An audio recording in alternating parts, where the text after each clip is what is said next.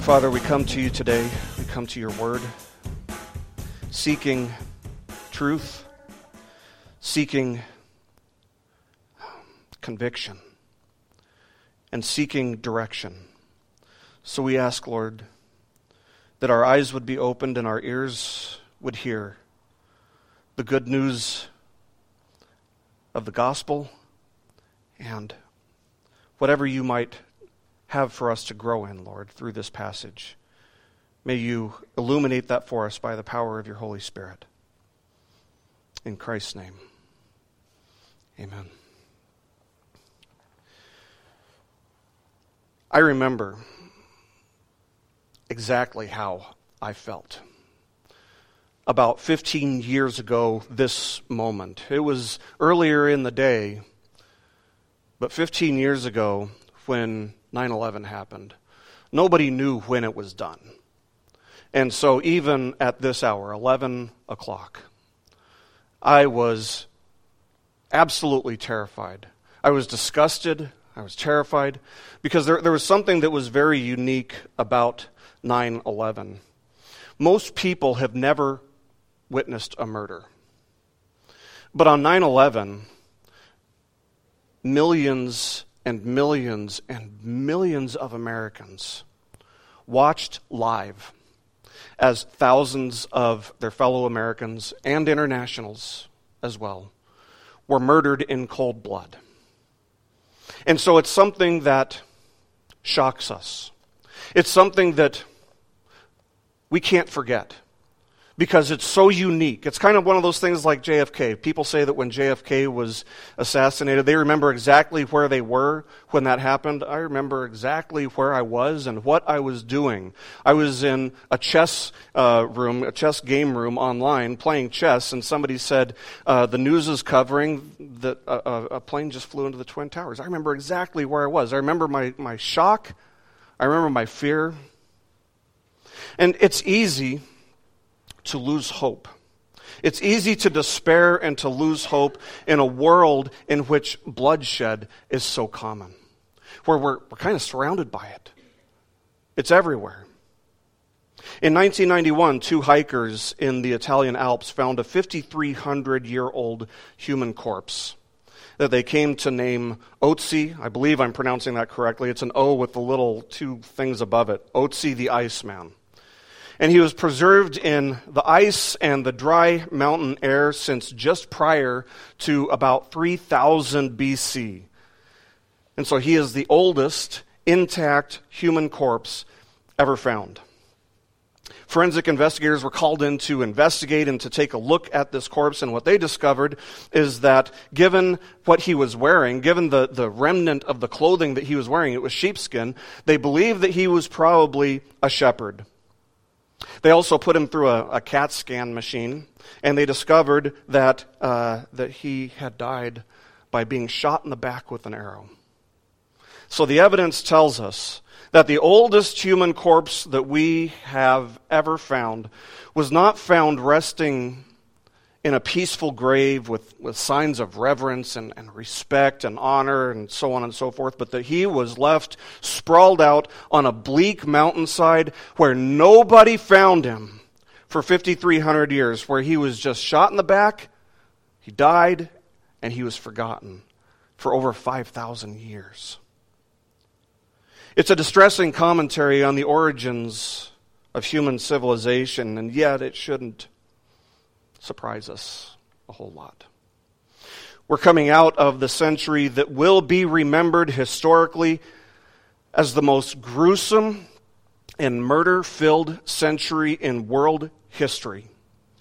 State and government violence, things such as war, things like revolution, uh, ethnic cleansing, accounted for roughly 150 million deaths in the 20th century which far exceeds the number of people who were murdered by state violence in all of human history combined up to that point. And by the way, if you add all the children who were murdered by abortion in the 20th century, that number goes over 200 million. It's not even close to what the rest of history shows us, what's happened in the rest of history. This 20th century was the most gruesome, murdersome century in history. So, whether it's the prehistoric shepherd, or people in the Twin Towers, or European Jews who were victims of genocide, or children in the womb, or the mother of a 13 year old cheerleader who wants to eliminate her daughter's competition. Anybody remember that case? It seems safe to say that murder's everywhere, that it's far too common. And it's all an ominous reminder of a biblically foundational principle, and that is that the wage of sin is death. The wage of sin is death. If there were no sin, there would be no death. Before there was sin, there was no death. Death is the wage of sin. Today we're going to be looking at Genesis chapter 4, verses 1 to 16. We'll be continuing in our Genesis study. The name of this message is When Kingdoms Collide, and while the theme of murder and bitterness are kind of central to our passage, it ultimately isn't a passage that's about murder or bitterness. It's about God. It's about God, sin, and sacrifice. The central truth of this passage is that God not only cares that we worship, but that God cares how we worship and why we worship. As we come to our passage, we remember that God has driven Adam and Eve out of the Garden of Eden. They sinned, and yet God showed them mercy and grace. He allowed them to live, and He gave them far more than they deserved. He prevented them from coming back to the garden to the tree of life, because if they ate from the tree of life, they would live forever and be eternally sentenced to being sinners, eternally separated from God. He provided clothes to cover their bodies, to cover the sin that was giving them shame. And so now they're living outside of Eden, and life for them has unquestionably become a lot more difficult than it was back in the garden. So we start with the first two verses, Genesis chapter 4. Genesis chapter 4, verses 1 and 2 say Now Adam knew Eve, his wife, and she conceived and bore Cain, saying, I have gotten a man with the help of the Lord. And again she bore his brother Abel. Now Abel was a keeper of sheep, and Cain a worker of the ground. And we have no idea when this happened. We, we don't know how much time passes between the final verse of chapter 3 and the first verse, verse of, of chapter 4. Uh, and so while we have to be careful about inserting our assumptions into the text. You know, it, this was written without chapter breaks and everything, so that they would have just read this straight through. So there's kind of the assumption that this is immediate, but we have to be careful about its inserting our assumptions into the story. But I think it's pretty safe to assume that it wasn't very long before Eve conceived. Maybe a couple years. Maybe she and Adam had some issues to work out after the fall. I don't know, but it's probably less than that. It probably was not that long afterwards. God had ordained from the foundations of the earth that one of the purposes that Adam and Eve had for themselves, that humanity had, was to be fruitful and multiply. And this shows us that they were obedient to God in fulfilling that purpose. And given the context, given the, the closeness in proximity to the consequences of sin, that God named against Eve in the previous chapter. It probably didn't take long for Eve to experience the full effect of sin and the consequences of sin on childbearing, as childbearing became a lot more painful because of sin. Nevertheless, there is an inherent sense of joy in this moment. This is a story that starts out on a peak, not in a valley. There's a sense of joy in the moment as children are a blessing from God. You'll remember that God had made a promise back in chapter 3 when he judged the sin of Adam and Eve. He promised that Eve would have an offspring. She would have an offspring who would crush the head of the serpent. Now, hold on. Again, we don't want to insert too many assumptions into the text, but I don't think it's too far of a stretch to imagine that Adam and Eve maybe, possibly, perhaps even probably thought that their son, whom they would name Cain, would be that promised offspring. The name Cain sounds like the Hebrew word that means created or acquired. So, given what Eve says, and given the name that she gives to her son, it seems that she sees Cain as a gift from God. But the text isn't done. It also tells us, it goes on to tell us, that she also bore a son and named him Abel. Notice that it doesn't say that she conceived again and bore a son named Abel. The indication that some get from that is that it was a twin, and some people just say, you know, that's an argument from silence. We don't know. And that's the truth. We don't know. But maybe he was a twin. But given what we already know about Abel, or if you don't know about Abel, what we're about to learn about Abel, it's ironic that his name would mean vapor or breath. In fact, 38 times in the Old Testament, his name would be translated vanity. Vanity, as in Ecclesiastes, where Solomon talks about how ephemeral or how fleeting vanity is. It's here one moment, it's gone the next. The idea behind Abel's name is that he's like a vapor, he's like a breath.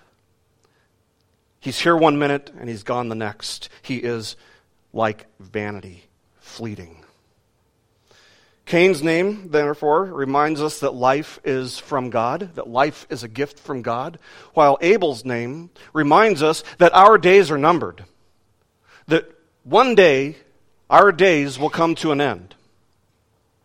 Now, before we proceed, I want to say again that we have to be really careful about inserting assumptions into this story because one of the things about this story, one of the things that characterizes this story, is that there are some details that are just omitted, and our brains automatically want to fill in those gaps with assumptions. So we have to be careful about that. For example, we can't assume that Cain and Abel are Adam and Eve's only children. We don't even know if they are the first. We don't even know if Cain is the first offspring. It doesn't say that Cain's the first offspring.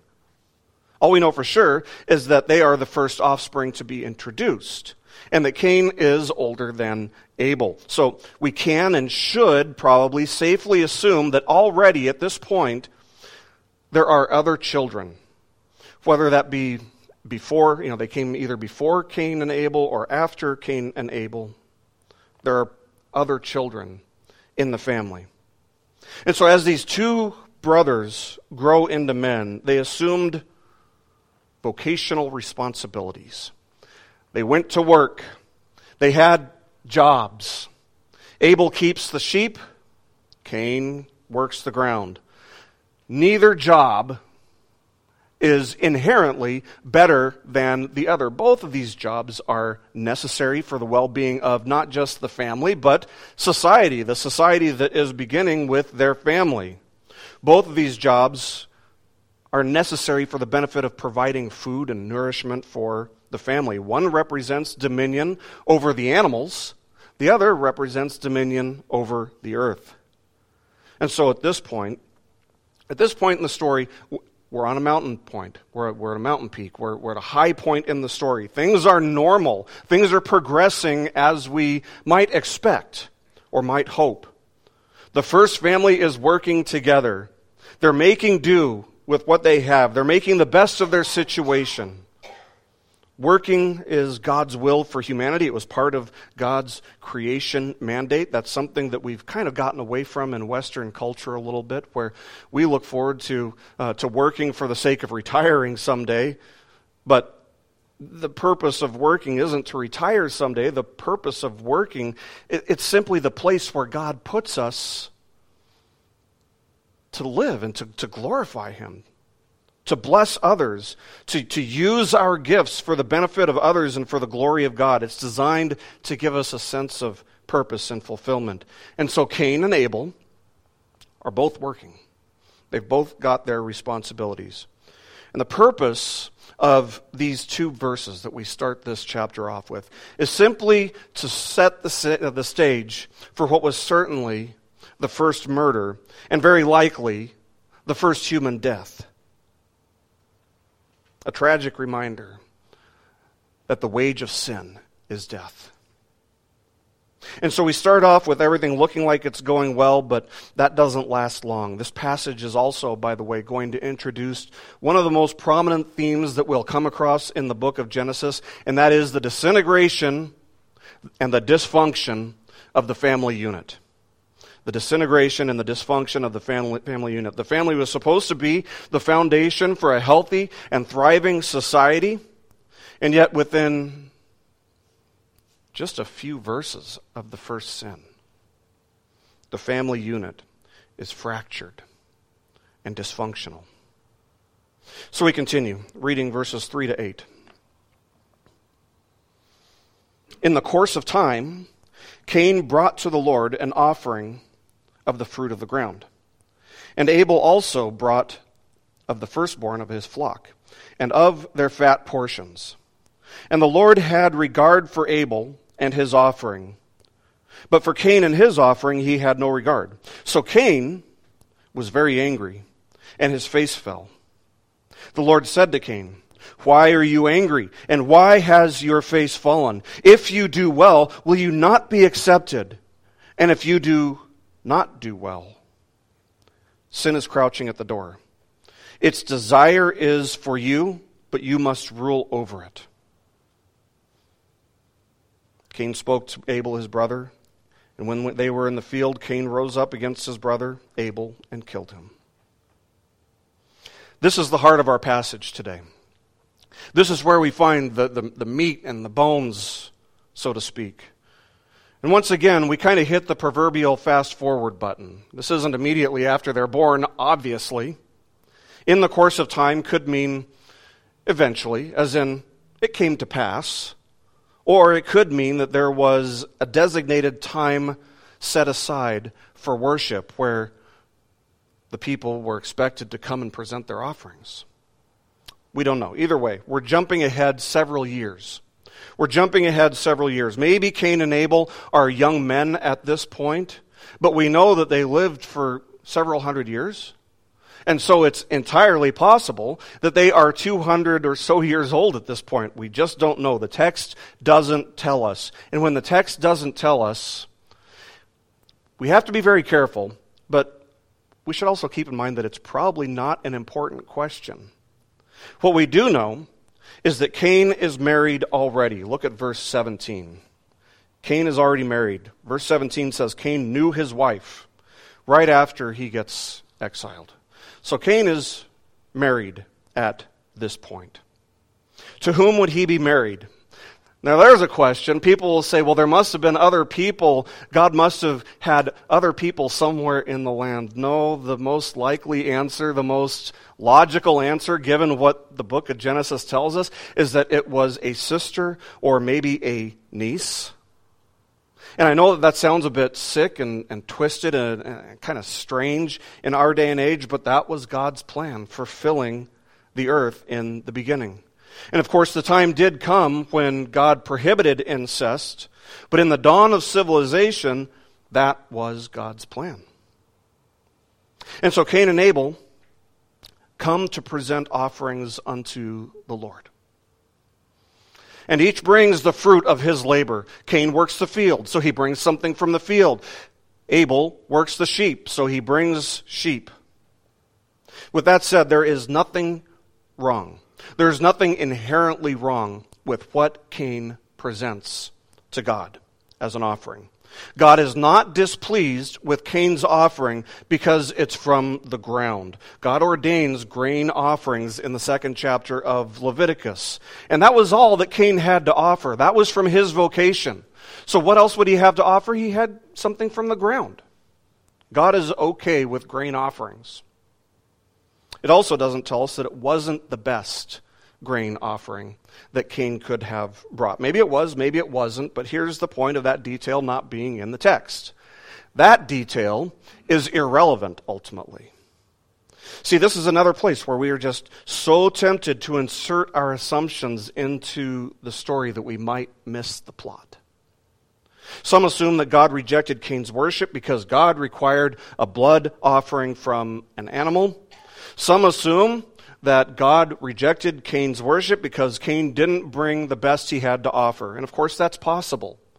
Maybe it's even likely, but it's not explicitly stated, so we have to be careful. So, what does that leave us with? Is God just being arbitrary in rejecting Cain's offering, but not rejecting Abel's? Is he being arbitrary by accepting what Abel brings, but not what Cain brings? No.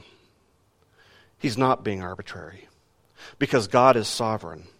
And God has the sovereign right to decide what type of worship is pleasing to Him and what type of worship isn't pleasing to Him. So we need to look a little bit deeper. So, what is the difference between the worship that God accepts and the worship that God rejects? Because one thing that this passage makes clear for us is that He does reject certain types of worship. And if we're wise, we want to know what the difference is the heart of the person worshiping. The heart. It's as simple as that. The heart of the person worshiping. That's the difference between worship that God accepts and worship that God rejects. That is the only difference that God cares about. Is it a heart that is surrendered to doing things God's way, seeking to please Him, yielded to Him in obedience? Or is it a heart that wants to do things the individual's way? Is it a heart that seeks to fulfill their own desires and their own preferences? So there's a difference in the hearts of Cain and Abel here. Hebrews 11 sheds a lot of light on this for us. This is one of these places where the New Testament tells us how to interpret the Old Testament. Hebrews chapter 11, verses 1 and 2 says, Now faith is the assurance of things hoped for, the conviction of things not seen, for by it the people of old received their commendation. Okay, so time out. Who, who are the people of old? It's, well, the, the author is going to tell us. He's going to give us some names. But just to give you the answer up front, it's people from the Old Testament who had faith in God, who trusted in God's promises. So he continues, verse 3, verses 3 and 4. By faith, we understand that the universe was created by the Word of God, so that what is seen was not made out of things that are visible. By faith, Abel offered to God a more acceptable sacrifice than Cain through which he was commended as righteous, God commending him by accepting his gifts. And through his faith, though he died, he still speaks. There are two words in that passage that get repeated over and over and over again faith and commended. So, what made Abel's sacrifice pleasing and acceptable to God? Faith. Why was Abel's heart surrendered in obedience to God? Why is any heart surrendered in obedience to God?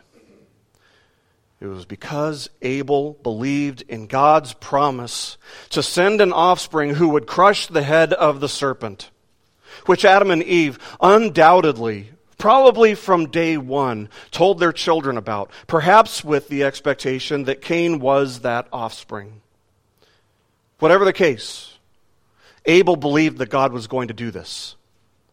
Abel trusted God, even though it didn't make a whole lot of sense, even though it's kind of ambiguous, even though he doesn't know how it's going to play out, he has faith in God. He trusts in God's promise. Who didn't trust in God's promise? Cain. Cain didn't believe it. Cain didn't present his offering with faith and obedience. So, if we were to just boil this down to the bare bones, this passage, down to the bare bones, the very least that this passage tells us is that we must never, ever approach worship casually or carelessly or feel like we have the right to worship God on our terms rather than on His, in the way that we're most comfortable with, but which He has expressed no desire for. That is ultimately self worship. Deciding I'm going to do things my way. And I'm just going to assume that God's pleased with it. No, God's word expressly tells us what pleases him. Faith pleases him. So, this brings us to the first principle that we gather from our passage today. We've got three main principles. The first one is that God has the sovereign right to reject the worship of those who do not have faith in God's promised offspring. God has the sovereign right to reject the worship of those who do not have faith in God's promised offspring. And who is that promised offspring? It is Jesus Christ. It's the Lord Jesus Christ. God is not pleased by worship that is simply going through the motions. God is not pleased by worship that attempts to appease Him without trying to please Him. God will not receive worship on our own terms. He receives worship on His terms. And that is through faith in the promised offspring, through faith in Christ Jesus alone. Period. End of story. So, how does Cain react? God rejects his worship. We don't know exactly how he knew that God rejected his worship, but he does. Maybe fire came down from heaven and consumed Abel's offering, but not Cain's. We don't know. But Cain knows that God doesn't accept his, off- his offering. And this is where the plot thickens as we look at how he responds. Cain realizes that God is sovereign. Cain realizes that God cannot be bribed, God cannot be manipulated, God cannot be fooled by our outward actions. God cannot be worshiped in any way that Cain pleases. And the text tells us that his response to this realization, it's, it's a moment of epiphany for him apparently, is to become very angry. Not just angry, he's very angry. And his face fell, which probably means he just had a nasty scowl on his face. He was mean mugging. Here's the truth, though it wouldn't have mattered if Cain had brought the best grain he had. It would not have mattered if Cain had brought a lamb or a sheep to be sacrificed, or any type of animal. Hebrews chapter 10, verse 4 tells us that the blood of animals never really did take away the guilt of sin anyway. Abel came to present his offering with faith, with an obedient heart, seeking to please God, believing in God's promise to redeem and restore all of creation, while Cain came to God without obedience and without faith. And Hebrews chapter 11, verse 6 says that without faith, it is impossible to please God. Not just unlikely, it's impossible. It cannot be done. As Samuel would say, to obey is better than sacrifice, and to listen than the fat of rams. To obey is the greater good in God's eyes. And Cain had no desire to obey God. This message has been brought to you by BibleStudyPodcasts.org. We are a listener supported ministry. If this is your first time listening to us, we thank you so much for joining us and we ask nothing further from you. But if this is a ministry that you rely on for regular spiritual teaching, we do depend on your financial support to keep us going and growing. If you'd like to make a donation to BibleStudyPodcasts.org to keep us going and reaching thousands of people around the world, you can go to our website, BibleStudyPodcasts.org, and you can make a donation on the right hand side by clicking on the support box. Again, we do rely on your support, and we thank you so much for your financial participation in this ministry, which enables us to continue in our mission of teaching timeless truths in these truthless times. God bless you. Thank you so much for listening today, and keep growing closer to Jesus. Take me deeper.